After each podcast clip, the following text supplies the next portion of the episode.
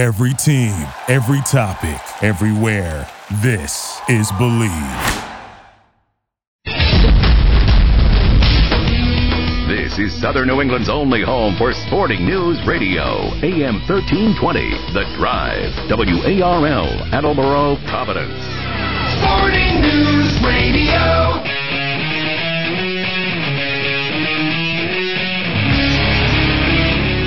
It's Revolution Recap, a weekly review of the New England Revolution and Major League Soccer on WARL 1320 The Drive with your host, Sean Donahue. Welcome to Revolution Recap. We're here every Sunday from 7 to 8 p.m. reviewing the latest action of the New England Revolution, Major League Soccer, and the U.S. national team right here on AM 1320 The Drive, as well as over the internet at 1320thedrive.com. Joining me today in studio is Dave Akman, and last night, uh, two great games, U.S. getting a 1-1 tie, uh, we'll talk more about that later in the second half of the show. Uh, New England Revolution getting a 1-1 draw against DC United. Uh, Jeff we'll have him on later in the show talking about that game. And really a great performance by the Revs. I thought they deserved more than one point out of the game. They had the better chances in the game. Uh, something like four one-on-one opportunities with the goalkeeper that uh, they really should have done better with. Kyle Brown, I thought played well in his first start. Got in some great positions. Maybe should have done better with some of those chances there. But at the same time, Taylor Twellman had a breakaway, and he failed to convert. So when you have an experienced guy like that missing it, uh, it becomes a little more acceptable to see the guy making his first uh, start for the team miss one of those.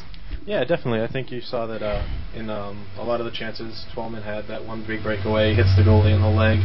Then there was the other chance by Dorman where he hits the post. I mean, I thought that was a pretty solid chance. And I mean, Brown had the ball a couple times right on the edge of the box where he had a chance to do something. So I think all in all, we had a you know, we had a pretty good offensive night compared to the past couple games. We just didn't get any luck. Troy Perkins certainly had a good game, and uh, I, I think the Revs would have much rather have seen a guy like Nick Rimando, who has been kind of in the down uh, slide since he started off well in the, early in his career, but he's been more error prone. Uh, the injury lost the starting spot. Troy Perkins, he hasn't gotten it back. I thought Troy Perkins had an excellent game, and he was really part of the reason that they kept that he they did so well in those breakaways. He did everything uh, he could do to stop those but at the same time, the Revs should have done better with those chances, especially a guy like Twellman. Yeah, exactly. I mean, I think the only thing you can ask the goalie to do is get in a solid position and do everything he can to stop it, and that's exactly what Perkins did. And you know, once the uh, forward you know mishits it just a little bit, that's what a goalie's supposed to do. I mean, he made one fantastic save on the Dorman chance that was going to go into the top right corner you know, from a tough angle. He, you know, dove full extension and not only, you know, hit the ball, but he grabbed it and held on. At the same time, the Revs were without uh, 11 players due to injury. Uh, uh they could have a complete starting 11 out of the injured players alone, and then add in add into that the players who were off the national team, Clint Dempsey and Avery John, and, and it's amazing that the Revs were able to play so well against DC United, who've been the top team in the league so far. Uh, right now, they have 26 points, uh, greater than FC Dallas in the West with 24. Top, top team in the league. Um, they've made a 13 point gap between the Revs it would have been nice for the Revs to get a win. I think they deserved to win with the chances they had.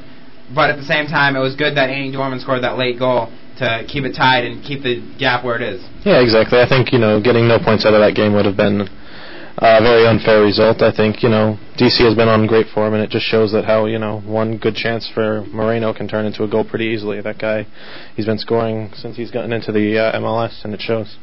Yeah, Jaime Moreno with a great goal, his eighth of the season, uh, right up there in the top of the goal scoring charts behind Ante Razov. It seems kind of like it's back in the past the league with uh, those two players at the top of the scoring charts.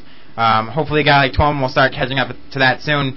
Uh, really, he's kind of been in poor form uh, in comparison to last season where he won MVP. He had a, a good streak for going for uh, three or four games, but that was a while ago, and now he's had one goal last game. This game, he blew some golden opportunities. So I, I think the Revs need to get a little bit more out of him if they're going to start winning these games, especially with all these players missing. Yeah, exactly. I think uh, you know he's had his chances and he just hasn't finished. I don't think it's anything to worry too much about. You know, it's still mid to early in part of the season, so he's still got some time to get back into form for the playoffs. I think you know they're in comfortable shape to make the playoffs as long as they you know keep up the results they've been getting the past couple weeks. And some of the players filling in were uh, Tony Lochhead at left back.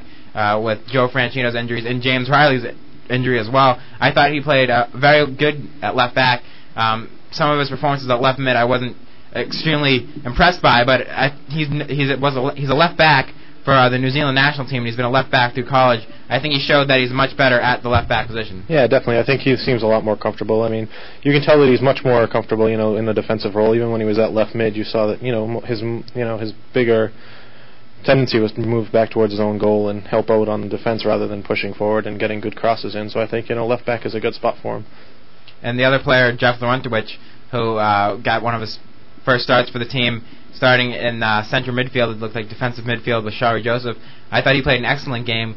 Um, he, he seems to be doing really well for the team so far, uh, coming into the season after only playing like two minutes in all of last season and he came in as a defender. Now he's been asked to play all over the midfield. He seems to have adapted really well going into this game, and I'm sure part of that has been uh, the reserve league and getting all those games last year and this year at a level of competition that's not that far below MLS. No, I mean the reserve league isn't really that much of a drop off, um, and I think you've seen uh, with uh, Nicol. I mean he's developed a lot of good defensive midfielders in his time at, in here. You know, I mean he made Dempsey into a pretty decent defensive midfielder his first year too.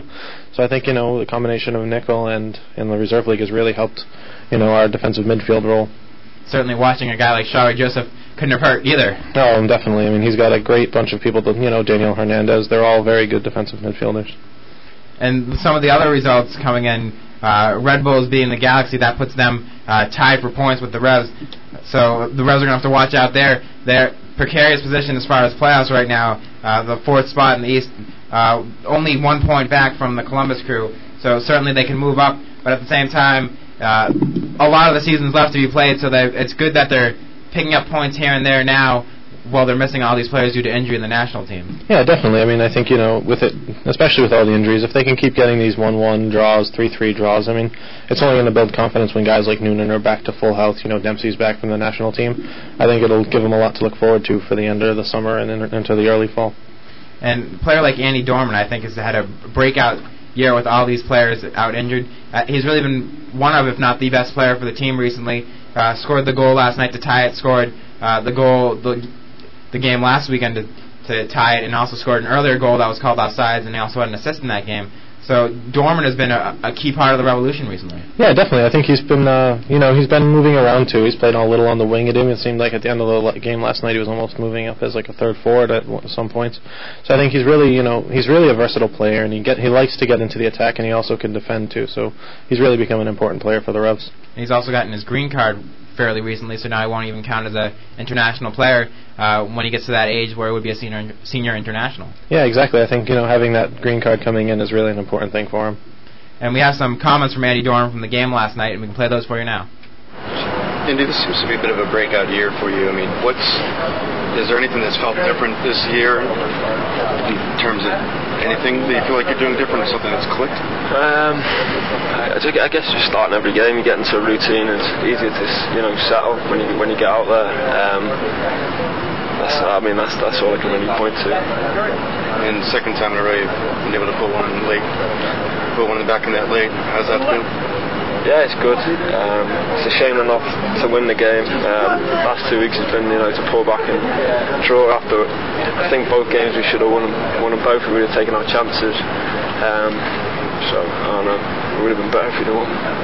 That said, how important was it just to at least get a point against the, the top club in the league? Um, yeah, I mean it's better than no points, but I think we feel more like it's two points dropped than anything else. Um, we had a lot of chances um, just didn't, didn't put them away. That was Revolution midfielder Andy Dorman on uh, last night's result. Um, had an excellent game, and the goal he scored was a, a great goal. It looked like a, a, striker up there, and some of his goals recently have looked like that. Yeah, definitely. I think it was a very skillful shot, and I think uh, even the shot that he you know had saved was a nice you know left-footed curling shot. I think he's really shown that he has you know an eye for goal. It almost seems like with these injuries recently, uh, and this game and the last game, he's almost pushed up more into a offensive position playing almost like a forward, I thought, in the last game, and this game also pushed up a lot as well. And it's really paying off. He's been a player who's uh, scored some amazing, great goals in the past that have really helped the team out. Some very important goals, game-tying goals, and it, it seemed like that was a possibility at, at some point that they would move him up to forward. And now that he's more in an advanced position, he has been scoring those goals. Yeah, I mean he's definitely you know ever since you know he, they gave him the nickname you know he was the super sub to begin and then you know he slowly started working himself into the starting lineup so I think it's definitely something that you know long term, he could definitely become a very important attacking threat for us come down the road. And on, on DC in that game, obviously the big name everyone knows about, Freddie Adu. I thought the Revs did a very good job of defending against him today. Uh, Lochhead did well, Ralston did well down that side, and Adu has been playing. I thought I think Adu's been having a great year this season, um, up near the top of the league in assists.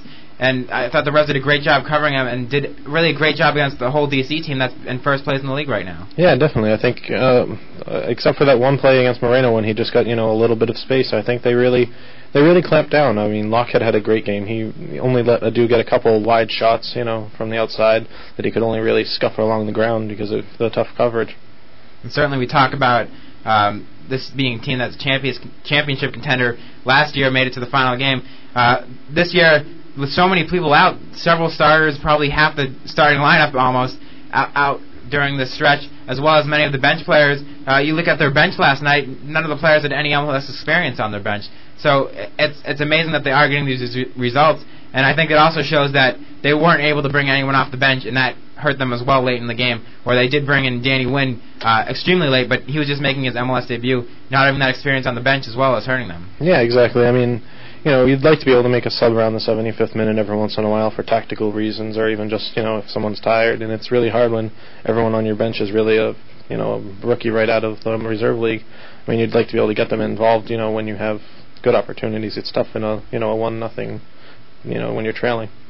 And I think Steve Nicol has done a good job of bringing up some of these younger players, as you can see uh, how they stepped right into the game. Uh, he brought them slowly into some of the earlier games as substitutes, and then they were ready to start. And I think Steve Nicol was pleased with the result last night and the performance of those players.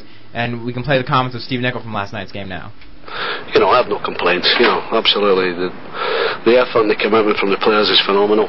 You know, we have a, an 18-man roster here, and we got nine of them injured for today's game. You know, we got two two developmental players in the starting 11 and another six sitting on the bench. You know, the effort from from all those guys and, and the guys in the roster who, who have been playing consistently you know, the effort and stuff is just phenomenal. But again, this team's doesn't throw the towel in, keeps going, and, and um, you know, we absolutely deserve something out of the game. Um, but you know, we need to we need to take our chances when they come along and get our nose in front, and then you know, then the roles are reversed. We can keep the ball. Other teams have to come out, and then they can leave some gaps. Coach, what was the level of fitness for your players on the bench? And did you maybe consider bringing in Sims? To the, to the game? No, well, he said t- two full days of training in the last six weeks, so it really wasn't. It really wasn't on. And Kyle Brown did did a great job, especially the second half. Um, Jeff Lewis, obviously in the middle of the park with Shalrie. I mean, everybody played the part. And obviously, the reserve league was supposed to design to alleviate some of these roster crunches, but it hasn't exactly seemed to help this year. Would you think well, I, I, I, don't know about that. I mean, what's happening to us is pretty unusual. You know, you don't have you don't have half your team banged up at the one time. That's it's a real real cork of fate. I think if we had, hadn't had the reserve team, we would have been in trouble. We'd have nobody to call upon. So, would you like to see the league uh, make an effort to even further expand that program? Um, yeah, yeah, absolutely. I mean, it's it's it's it's great for the players who are not playing regularly to get to get games. But obviously, when we do have injuries, it means that players are in good shape to come in and play, and that's what you saw tonight. You know, Jeff and Kyle um, are in good nick because number one they train hard, but number two they've been playing some reserve games as well, so that when they do get a chance, they're they're ready to take it. Comment on Matt Reis's play. Yeah, I mean he, he's made a couple of saves uh, which really have, looking at it now, are huge, especially the one that you know in the 90th minute. Um, but he just gives confidence to everybody. You know, it's important you have a not an old geezer, but you you have an experienced guy who, when you're turning around and you see him between the pipes, you're quite happy. Seems like Dorman's having a breakout season. Yep. Uh, I mean, what can you say about Andy Dorman? He's, he's had a fantastic year so far, and long may it continue. That was Revolution head coach Steve Nicol on last night's game, and uh, joined in the studio by Dave Akman, and now over the phone we have Revolution defender, midfielder, uh, really been playing everywhere recently for the Revs, uh, Jeff Larentowicz. Jeff, can you hear me? I can. Thanks a lot for joining us today. Sure, no problem. Uh, last night's game, obviously a, a, tough game against DC, the first place team in the league. How was it like for that to be one of your first starts? I'm sorry, say that again. Uh, we were just wondering what you thought of uh, having, you know, a tough game against DC and uh, how you felt playing, you know, the full 90 minutes. Well, I think any game with DC is always a tough game. Any game in conference, especially since this year they're at the top again. But um, I don't know, going 90 minutes is a lot easier than coming off the bench and getting a feel for the game from the start is always what you'd rather have other than coming on as a sub. So I don't know, two games in a row, 90 minutes. It, it feels good. And last year, only playing one minute. Are you happy with all the improved, um, with the increase in playing time this season? Of course, of course. I'd be lying if I said no. I mean, this is what I waited for all last year, and now that I get my chance, I want to make the most of it. Growing up in California, how's it like um, moving to New England first when you went to Brown and now with the Revolution? Well, I was actually uh, I was actually only born in, in California. I, I grew up in, in Philadelphia. That's what it's sort of uh, sort of misleading when it says I'm from Pasadena, California. It's just where I was born. And how was your experience at Brown right here in Providence? Well, that's that that was was great. I mean, I came to Brown trying to get a good balance between athletics and academics, and uh, the way things turned out, um, I pretty much made the most of both of them and came out with a pretty balanced, um, pretty balanced resume. I was I was able to uh, make the move into professional soccer, which uh, wasn't on my mind from the start, but I'll take it in the end. And last season, getting all the time with the uh, reserve league with the team there, how did that help you adapt to the uh, level of play in MLS? Well, as I said before, it just it, it sort of just uh, gives you like comfort in wearing the jersey and, and playing with teammates and, and understanding the league a little bit. I mean, uh, not getting any first team experience was tough, but I think the the reserve league affords you the opportunity to show what you what you can do uh, in an MLS jersey for an MLS team. And with a coach like Steve Nicol, who was obviously a great defender, how, how has he helped you uh, to become a better player? Oh, Steve's great. I mean, he's, he's shown for the last year and a half uh, a lot of confidence in me. I mean, last year it was a little tougher because, you know, we didn't have any injuries and everyone played great and we were on top of the league from day one. But, I mean, like I said, he's always had confidence in me and that's, you know, what you want as a player. And against a team like DC, which uh, with such skillful players as Jaime Moreno and Christian Gomez, did you ever really experience anything like that before against going against such uh, talented players? Uh, no, and it, it's kind of interesting because uh, you always talk about players that you grew up watching, and Jaime Moreno's been in the league since day one, and I remember when I was younger watching him play in MLS Cup one, and uh, I don't know, just getting to that point where you can play against him and kind of tackle him a little bit, so it's, so it's fun. And with some of the clear opportunities the team had last night, did it, does it feel like two points lost or one point gained? Um, I, I'd say that the chances went both ways. Uh, they were counterattacking a lot in the second half, so we had we had probably a fair share of the possession. But I mean, I don't know. I mean, we had we had some we had some good chances, but I'd say that uh, I'd say that we definitely felt like we we missed out on two points. And with all the different positions you had to play this season, it seems like you've had to play just about every position on the field. How is it to uh, adapt to all those different positions? Well, uh, it, it's been good. You know, I'm waiting for Matt Reis to go down so that I can hop in there and put the gloves on. But no, just kidding. I, I- I think that uh, just the way that I grew up playing in club soccer, I played in all different positions, and it just sort of molded me into the player that can adapt. So I don't really mind wherever I play on the field. Has Shalrie Joseph been uh, a good role model to watch to, as far as moving into the defensive midfield role? Of course. I mean, last year, getting a chance to watch him all season, and I I really learned a lot. You know, in terms of not only playing on the field, but also leadership. And and he's been a le- great leader on the team, and he's he's helped me, you know, sort of turn baby steps into bigger steps this year. So I I obviously look up to him in the midfield. And watching the U.S. national team game, uh, what did you think of that game? And is that something that you hope to aspire to in the future?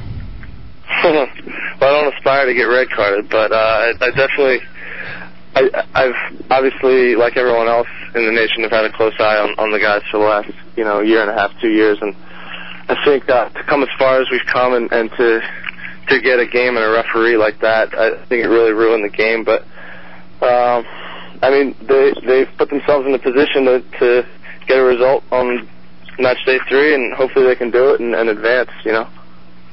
And how is it to be missing uh, players like Clint Dempsey and Avery John? And uh, is it fun to be able to watch them in the World Cup, knowing them personally? Oh, it was great. I mean, obviously we were screaming our necks off for the U.S. to do well, but every time Clint got the ball yesterday, it was like, you know, you're you're hoping a little bit, hoping a little bit more than uh, any other player to do well because, I mean, you know him so well. You see him in the locker room every day. He's a good guy, and you just hope that he can uh, continue to make a, a good name for himself out there. And we we hear your dog in the background. How's he doing? Uh, he's it's my neighbor's dog. Actually, I have to walk away from my house to get reception on my cell phone. So I've got cars passing by and uh, dogs barking and kids on skateboards. So I'm trying not to uh, try not to get hit here. and was the whole team watching the game last night together? Yeah, I'd, I'd say uh, a good a good portion of the team was watching it at some some place in the locker room, whether the training room or in the lounge or by the locker. And with, with the gap that DC is building here at the top of the table, uh, how important was it to get that tie and not let it expand any bigger?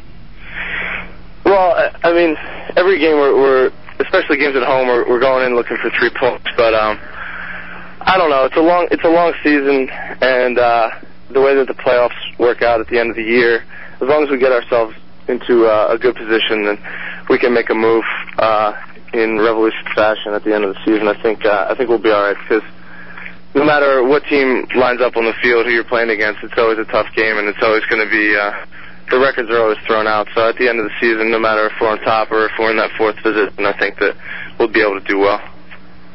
And how was the experience last year with the team going all the way to MLS Cup and you being a part of that and watching along? Huh, here comes a guy on a dirt bike. Sorry about that. um, MLS Cup was great. I mean, to be able to go that far in your first season and uh, see what you know the league was really all about on top was great. You know, I think as a rookie, it's always great to uh, to get experience on the field. But in a situation like that, where you've got veterans that can go out there and show you what it's all about and how how to play day in and day out and get to the final, is uh, was experience enough. Hey Jeff, it's David Akman. Um, I was just wondering, you know, I said I know you said earlier that you weren't expecting to, you know, make the pros uh, when you were in college, but how'd you get started as a kid? Uh, well, actually on Father's Day, I guess it works out because I wrote my dad an email today. But my dad pretty much put me in sort of every every athletic team and and sport in the area, and I I guess I've been playing since I was about four or five years old.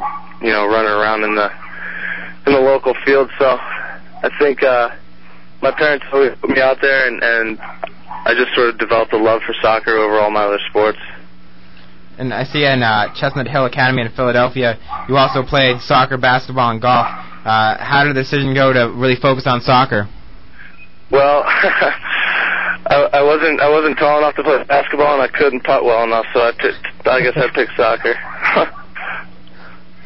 And uh, we see you uh, are a fan of AC Milan listed in your profile. Uh, how is it to be watching that those players uh, play for Italy against the U.S. and uh, see guys like Dempsey playing there? Does that make it even more of something that you'd like to do to play against guys like that? Yeah, you always hope so. And, and this summer, when as, as teams come over, like when we play against uh, Celtic and other teams in the league are going to get a chance to play bar- against Barcelona, it it really it really shows that you know MLS and American soccer and me are, are moving closer to that point, whether it's in a, an exhibition game or not, or in the World Cup as it is for Clint. But it's always cool to see uh, the guys that you brush shoulders with in the locker room kind of go out on the field and gain respect from players like Totti and and Gattuso. I remember yesterday, Clint got tackled and fouled by uh, Totti, and he kind of turned to him and they shared a, a couple words, and I thought that was really cool. And with the two big games coming up against Columbus and Real Salt Lake, obviously teams that aren't doing that well in the league so far, uh, what does the team need to do to make sure they can get points out of those games? And with the game so quickly apart, how does, is there anyone coming back that uh, might be healthy to help the team in those games? Uh, as, as far as injuries go, I, I'm not really sure. Um, things change in in a day in our locker room, so you never know. But um, the positions of the teams we're playing, uh, it doesn't really matter. As I said, I think records get thrown out, especially in a situation where we're playing two games in in four days um, and being on the road the entire time. It's going to be difficult, but I think the team just needs to stay focused on our goals, which is you know three points in every game, and go from there. And with Columbus being just a point ahead of the team, uh, how key would it be for the team to win that game and move up in the standings? Yeah, I mean it's a long season. Jockeying for position is always important, and especially with a team in your conference that's that's close by in points. So uh, I don't know. We're gonna have to go into uh, a tough environment and hopefully come out with three points. Well, I'd like to thank you for joining us today, and good luck in the next two games. Thanks a lot. Uh, that was Jeff Larentowicz, uh, the Revolution midfielder, defender, and just about every position uh, he's needed to play this season. And we're going to take a quick break here, and then we'll be back with more Revolution recap, and we'll discuss the U.S. national team and the World Cup.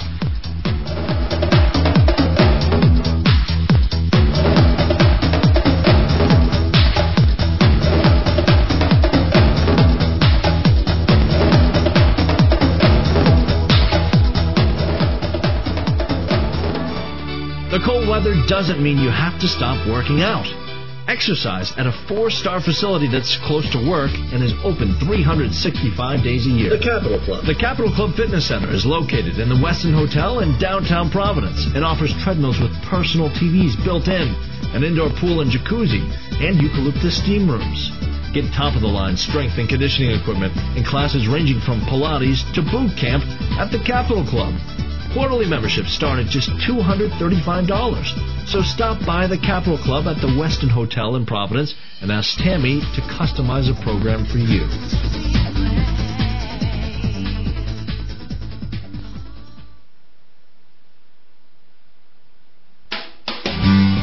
Don't have to go to Providence or Boston to get the very latest in rehabilitation therapy.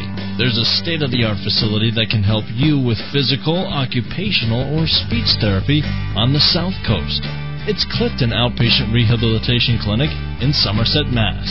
Take the first step in getting back on the road to recovery and call Clifton at 508 675 7589 for Clifton Outpatient Rehabilitation Clinic. This is Deborah Beauvais with Love Bites right here on WARL 1320 The Drive. Be sure to listen to my show, Love Bites, every Tuesday, 8 to 10.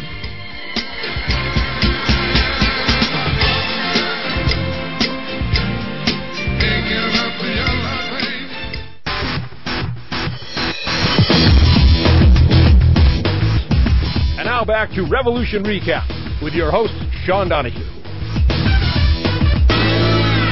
Sporting News Radio. Welcome back to Revolution Recap. Joining me in studio is David Akman, and two big games for the U.S. in the past week. The first game, obviously not going as the U.S. would have hoped. 3 0 loss to Czech Republic. But Czech Republic are the second ranked nation in the world, and I think they showed it in that game. Yeah, I mean, I think you can definitely see the skill that they have, you know, top to bottom. Whether it's uh, Rosicky with those two wonder goals from, you know, way outside the box. I mean, those were uh, great strikes. Or it was Koller, you know, just using his size advantage, you know, just getting the head early in the game, which really put the Revolu- uh, the U.S. team in a bind. Uh, at the same time, several of the U.S. players I don't think performed up until their capabilities. A guy like Landon Donovan, who the team counts on to do so much, uh, really didn't get very involved in that game. DaMarcus Beasley, it seemed like he was afraid to take on anybody, and I think that was part of it. They didn't really have any good scoring opportunities in that game. Yeah, I mean, you could even tell Beasley his he was always you know moving back towards his own goal. So I mean, when when you have your wingers doing that, it really puts puts your team in a tough spot because you know you're always in your own defensive end, and when that happens, it's it's tough to you know hold a team off for 90 minutes, especially one as talented as the Czechs.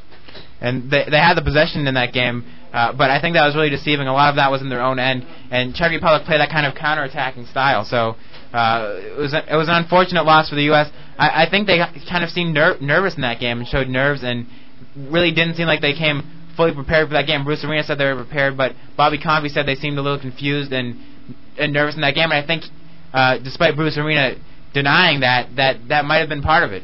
Yeah, I mean, I think you could tell they were a, a little bit tentative, and they were all, you know, one step behind the Czechs. I mean, in, in any sort of advantages they had against Portugal, which was, you know, good preparation and a good attack, didn't seem to be, you know, all that there against the uh, Czechs this time.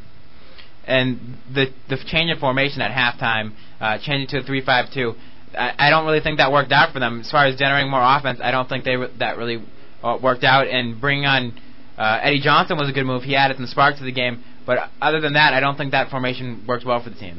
Yeah, I mean, I think it forced the wingers into a more, you know, wingback kind of role, especially with the way, you know, the Czechs were quickly counterattacking. You couldn't get caught with, you know, five or six guys up top. So it really, you know, almost slowed the wingers down in that situation. And at the same time, uh, Bruce Arena, after the game, uh, kind of called out on some of his players, something that coaches don't usually do. And then Bruce Arena, res- I mean, Jamarcus Beasley responded, uh, kind of saying that maybe he shouldn't play defense he had to play so much defense in the second half he couldn't attack. Maybe he should just leave his man and go forward and attack. And it, it almost seemed like there was kind of a rift there, and that's probably why we didn't see Beasley starting against uh, Italy. And I mean, I hope it's not you know just a you know dispute with the coach causing him not to start. But I think you know it really wasn't his best game, and if you know he had shown that sort of a game against Italy from the beginning, we would have been in some trouble. So I mean, if it's a tactical switch, I'm all for it. But if it's you know to just you know reprimand your player, I don't know if that was the time to do it. Certainly, Beasley's had uh, a subpar season for himself. He's been one of the better players for the U.S. and o- over abroad in Europe. Uh, I, he hasn't he hasn't had a good season overall, and for the U.S. it has he hasn't had that great of a, uh, a year either.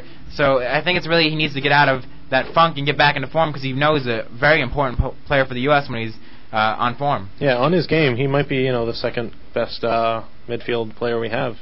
You know, I mean, at times maybe the third behind Reyna and Donovan. But I mean, when he's on his game, he's he's quick. He's uh, got a lot of pace, and he's got a good shot too. So I mean, it's everything you can want from a winger. And that game obviously left the U.S. in uh, tough position going into the rest of the group stages. Uh, down uh, with a negative three goal differential and with zero points. Ghana also losing two to nothing the first match day to Italy. They were also down with a negative two goal differential. Uh, so both teams came into the next match day uh, looking for a win against the more difficult opponents in the group. U.S. played Italy, got a 1-1 tie. Ghana played Czech Republic, got a 2-0 victory. Uh, very impressive for Ghana, and also very important for the U.S. Yeah, I mean, I think the Ghana win really opens the door for the U.S. I mean, regardless what they had done against um, Italy, it at least gave them, you know, somewhat of a chance in the third game. It wouldn't have been an easy way to come back, but you know, especially after getting the point against Italy, it, it leaves them with a chance with just a win to get in with uh, a good result in the other match too. And the two scorers in that game, uh, Sulley Muntari and Momoa Gyan, both of them received a yellow card, and both of them had a yellow card in their first game. So both of them are out for the U.S., and that's a positive sign uh, for the U.S. as there was only one other player in that game recorded a shot on goal, and that was Michael Essien. The game before, Michael Essien was the only other player to get any significant amount of chances.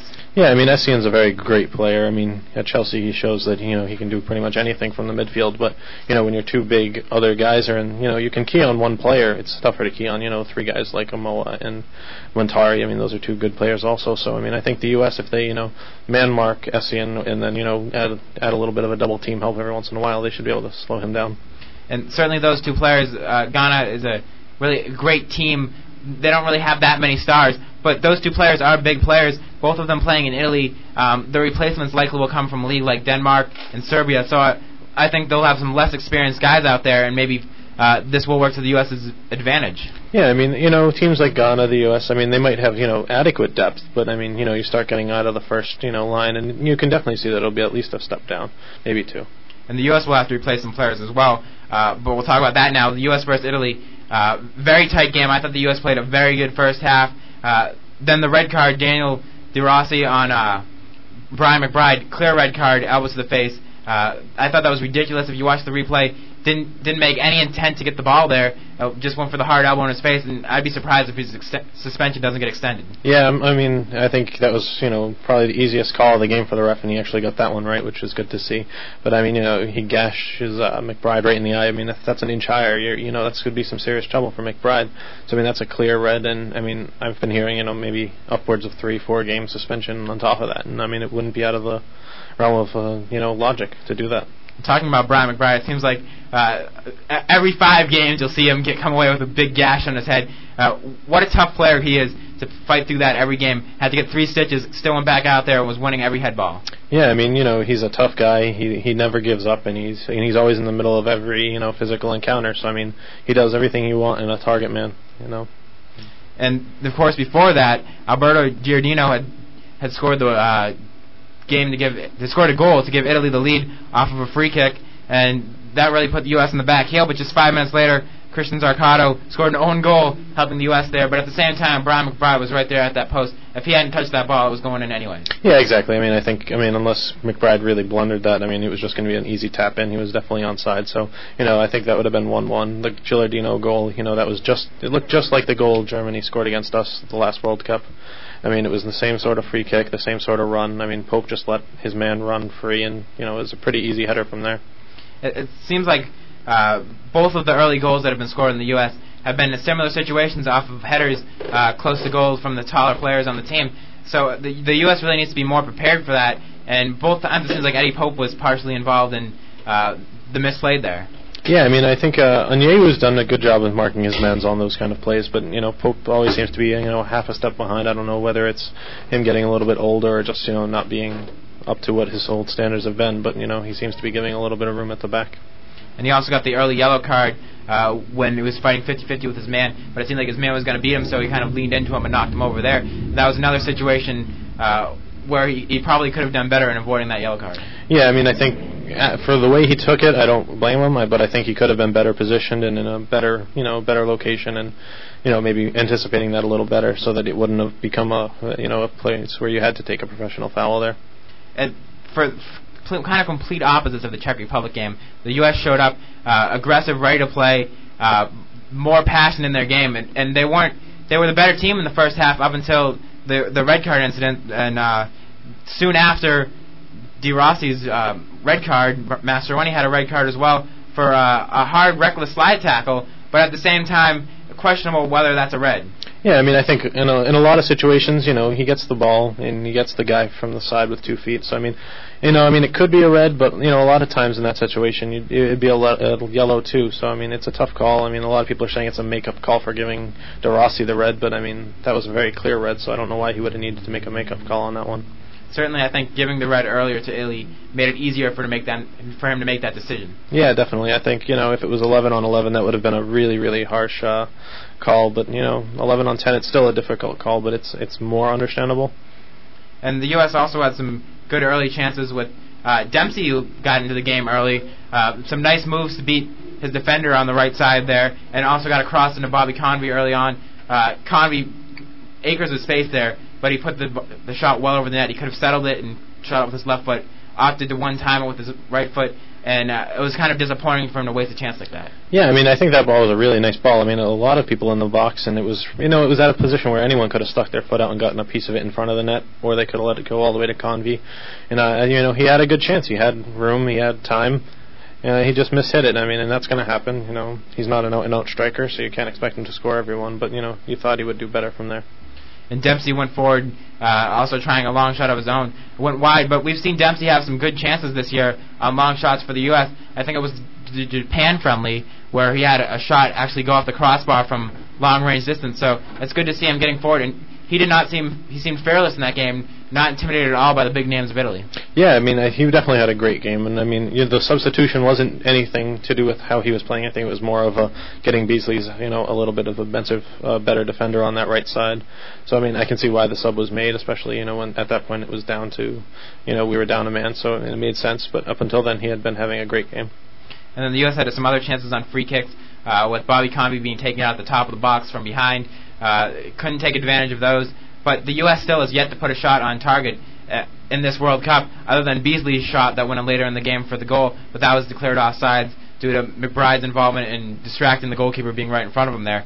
So it, it's a little worrisome that the U.S. has yet to put a shot on target. Yeah, I mean they've had you know good build-ups, they've had good chances, but it seems like they're all you know they're a couple feet high or a couple feet wide. And I mean if against Ghana, if that happens, they're going to be you know packing their bags. But I think you know Johnson had a couple of chances where he just misses the bar, you know, in the first game against the Czechs, and you know Dempsey skims that one wide. Uh, Mastroeni had that one long shot before he got the red card that was, you know, a great strike, but just a little high. So I mean, they're getting close, but they just need to, you know, do a little bit better and keep it on target. Another part of it seems to be, uh, unfortunately, the ball going to the player's wrong foot. Convey obviously better with his left foot, had to take that shot with his right foot. Uh, McBride with a good chance uh, with an gr- excellent chance later late in the game to maybe give the U.S. the lead, uh, something that I think they would have deserved, and it landed on his left foot and he shot it wide. So uh, unfortunate in that sense. Yeah, I mean, you know, and that's just the way the ball bounces. You can't really, you know, you can try to control it a little bit better, but you know, those bounces happen, and you just got to try to take the shot when you can. And if it's with your wrong foot, you can't expect as good of a result.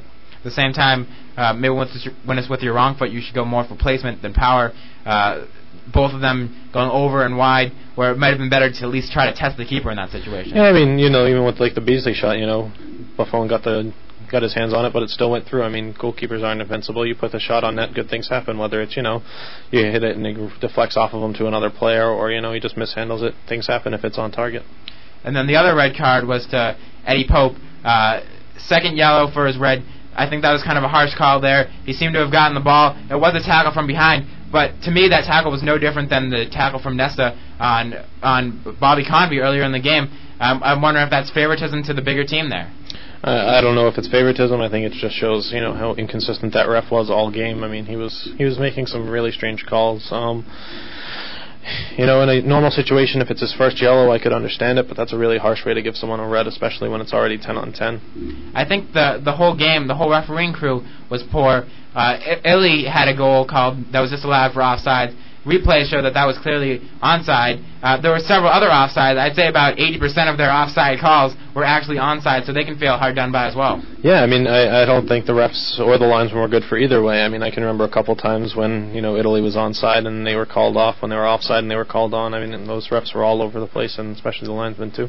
And speaking of the ref, a, a little surprising to see him doing this World Cup after just four years ago he was he was suspended from refereeing for uh, six months for uh, refereeing irregularities right around the time of the last World Cup. Yeah, I mean, I, I, when I heard that, I was kind of trying to figure out what irregularities meant, and I mean, I haven't really found out what exactly what that meant. But you know, you get banned from the last World Cup, you'd ha- you'd have to wonder why FIFA would pick him again for this one.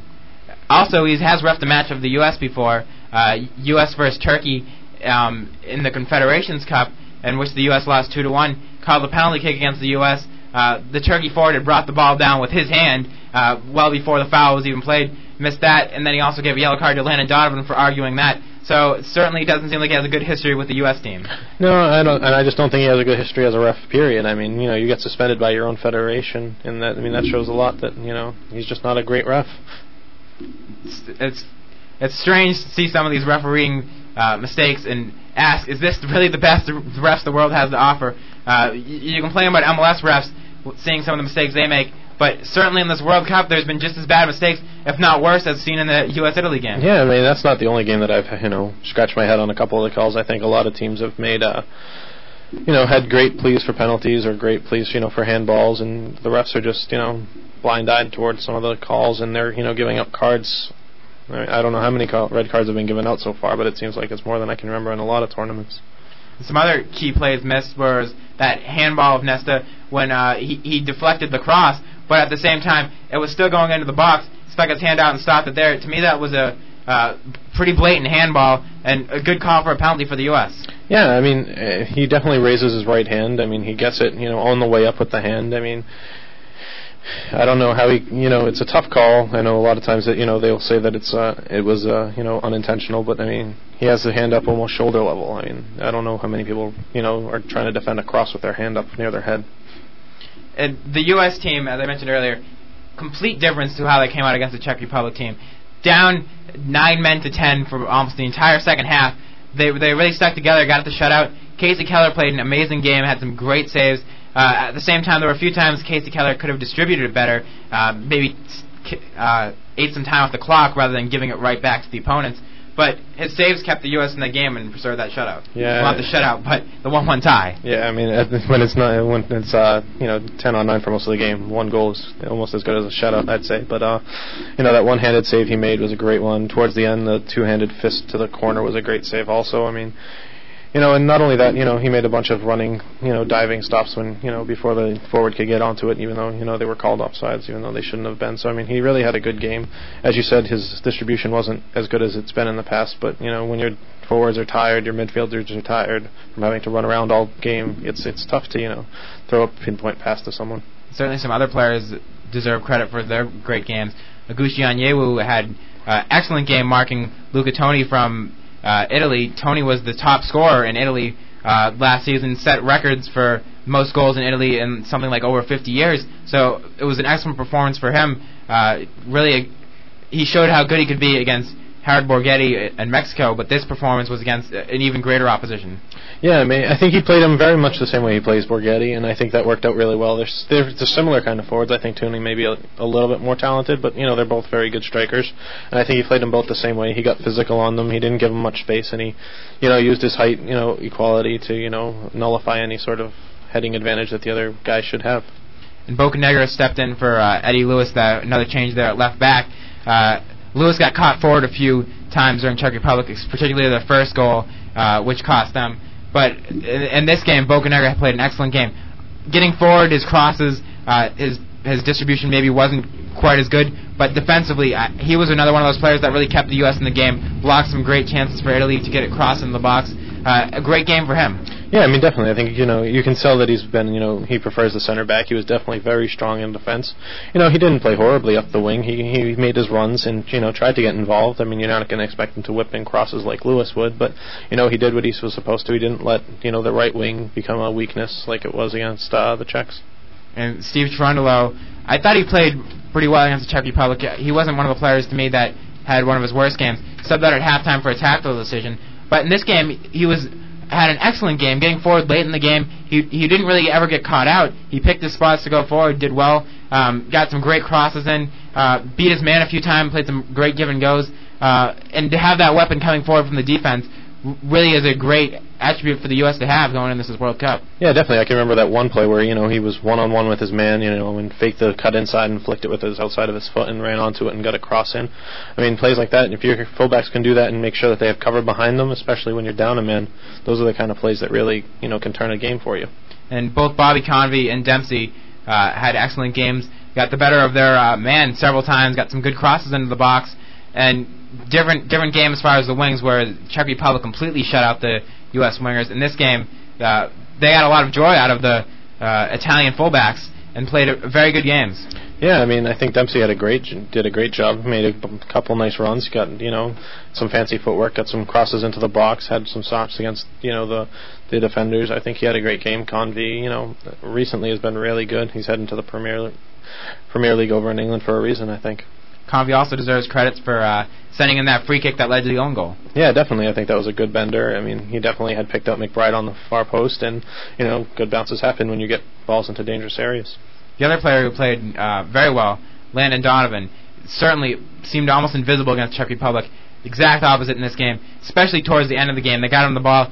He was dribbling by any, anyone and everyone. Uh, it seemed like the only way the Italians were able to get the ball off of him was by fouling him an excellent game. What you want to see out of a leader like him? Yeah, definitely. I think that was you know one of his better games I've seen in the past couple of years from the U.S. And I mean, you need that in, in the World Cup, especially against the quality of Italy. You need guys like Donovan to step up, guys like you know Dempsey to make an impact, especially when they're not you know maybe as famous to the Italians, even though you know they didn't seem to know a lot of the players from the U.S. But um, I think it showed that you know Donovan was spraying passes. He got McBride the ball a couple times. You know, if it was on the right, other foot, you know they might have been goals. Kind of surprising uh, that just two days before the game, uh, the Italians still couldn't name a single player on the U.S. Uh, give Pirlo credit for uh, getting Claudio Reyna as the one player, but uh, it, it's surprising that that early before the game. It seems like they uh, they underestimated the U.S. almost after their performance against the Czech Republic. Yeah, definitely, and I, I can see why. I mean, the Czechs, you know, really were clinical against the U.S. in, in dismantling that entire midfield. So, I mean, but you know, to not know any of the players, it really shows that you know the U.S. maybe outside CONCACAF isn't really that respected. I mean, maybe FIFA might rank them highly, but you know, teams are still underestimating them. And the other thing to discuss is Bruce Arena's substitution strategy. Uh, Clint Dempsey played a great game. Maybe towards the end of the game was getting a little bit tired. Brought in DaMarcus Beasley. Beasley, I thought, played uh, well defensively, but at the same time, for someone who came off the bench, he didn't get back as quickly as maybe he should have on a few of those chances. He got forward and had some good chances, but defensively, I thought he almost played maybe a little bit worse than Czech Republic as far as hustling back when he lost the ball. Yeah, I think he had, you know, it was a tough spot for him. I mean, he was almost trying to act almost like looked like a second striker at times, and at other times, you know, a, a winger, and at other times, you know, he was sort of hustling back. So it was a tough way to evaluate him. I mean, if that goal had gone in, we probably would have been talking about how great of a game he had. The other substitution was Jimmy Conrad coming in for uh, Bobby Convey to make the back line. Uh, originally, they had moved uh, Carlos Bocanegra into, into center back, his preferred position actually, and then move Bobby Convey back to left back. Uh, Convey obviously de- defense isn't his preferred position, so they brought in Jimmy Conrad to move more to move everyone back into where they're more used to playing. I thought Jimmy Conrad had a good game coming off the bench, considering the situation he was being put into. Yeah, I mean that's tough. I mean, you know, coming out for a reason such as a red card, you know, it's not something you know where you know you're expecting to jump in for that kind of a reason. Usually your center backs stay in for a long time. So you know I think he did well, especially without having the preparation, and especially against the forwards like Gilardino, Iaquinta, and Luca Toni. The one question was the U.S. did have one substitution left that they did not use. Uh, a guy like Eddie Johnson had such a great game. DaMarcus, I mean Brian McBride looked pretty tired by the end of that game. Might have been a good idea to sub in Eddie Johnson, but at the same time, Italy used all their subs early, and then you saw with Parada getting injured and having to stay out there on the field hobbling around. Maybe he made the right decision saving that sub. Yeah, I think you know that's always a tough spot for a coach. You know, especially you know once the guy's injured, like Parada, he was basically just acting like a fifth defender, and I mean, it's a tough spot. I mean, especially if someone goes down, now you're playing two men down, and that's difficult. I mean, for Italy, it's not so bad because you know now you're just even with an extra defender in the back. But if you're down two men, especially in that situation where you have to get at least a point, it, it, I can't blame him for you holding on to that sub. The other option that was late in the game, substitutions we've seen in the past be used as time wasting strategy. Uh, it, he maybe could have done that, especially with uh, all the b- long balls Kasey Keller was kicking, some of some of them uh, out of bounds, wasting time for throw-ins. Take another 30 seconds off the clock, bring in that substitution. They probably could have used that. Yeah, I mean, yeah, maybe if you know in the last couple, you know, right next to injury time or something, bring someone on, it probably wouldn't have been the worst idea. But I mean, I can't fault them for wanting to, you know, have an insurance policy. And then the big game coming up against Ghana. Uh, Pablo Mastroeni, Eddie Pope out due to the red cards. Uh, who do you expect to fill in for those players? I think you'll probably see Eddie Lewis move back to left back and probably Bocanegra slide into the middle. I mean, I think that would make the most sense. And Mastroeni, if John O'Brien's back to full strength, I wouldn't. I would see him maybe sliding right in and staying with the same formation if they want to play the four-five-one, or maybe you could do something and play a four-four-two and throw Johnson up top for uh, Mastroeni and just slide uh, Reyna into the defensive midfield role. At the same time, they could bring in a guy like Jimmy Conrad, who played so well in this game, and stick with uh, Carlos Bocanegra at left back. But also, they're gonna they need a win against Ghana. So maybe the offensive approach with Eddie Lewis at left back, getting in those crosses, uh, certainly great threat to have Eddie Lewis and Steve Cherundolo as your two fullbacks. Yeah, definitely. I mean, they both have shown you know the tendency to go forward, and I mean, as long as maybe you know they have a little better communication on when the midfielders need to, you know, cover back at, on the counterattacks. I mean, I think they should be okay. And I think that the U.S. has gotten a little bit lucky with some of the suspensions to their opponents.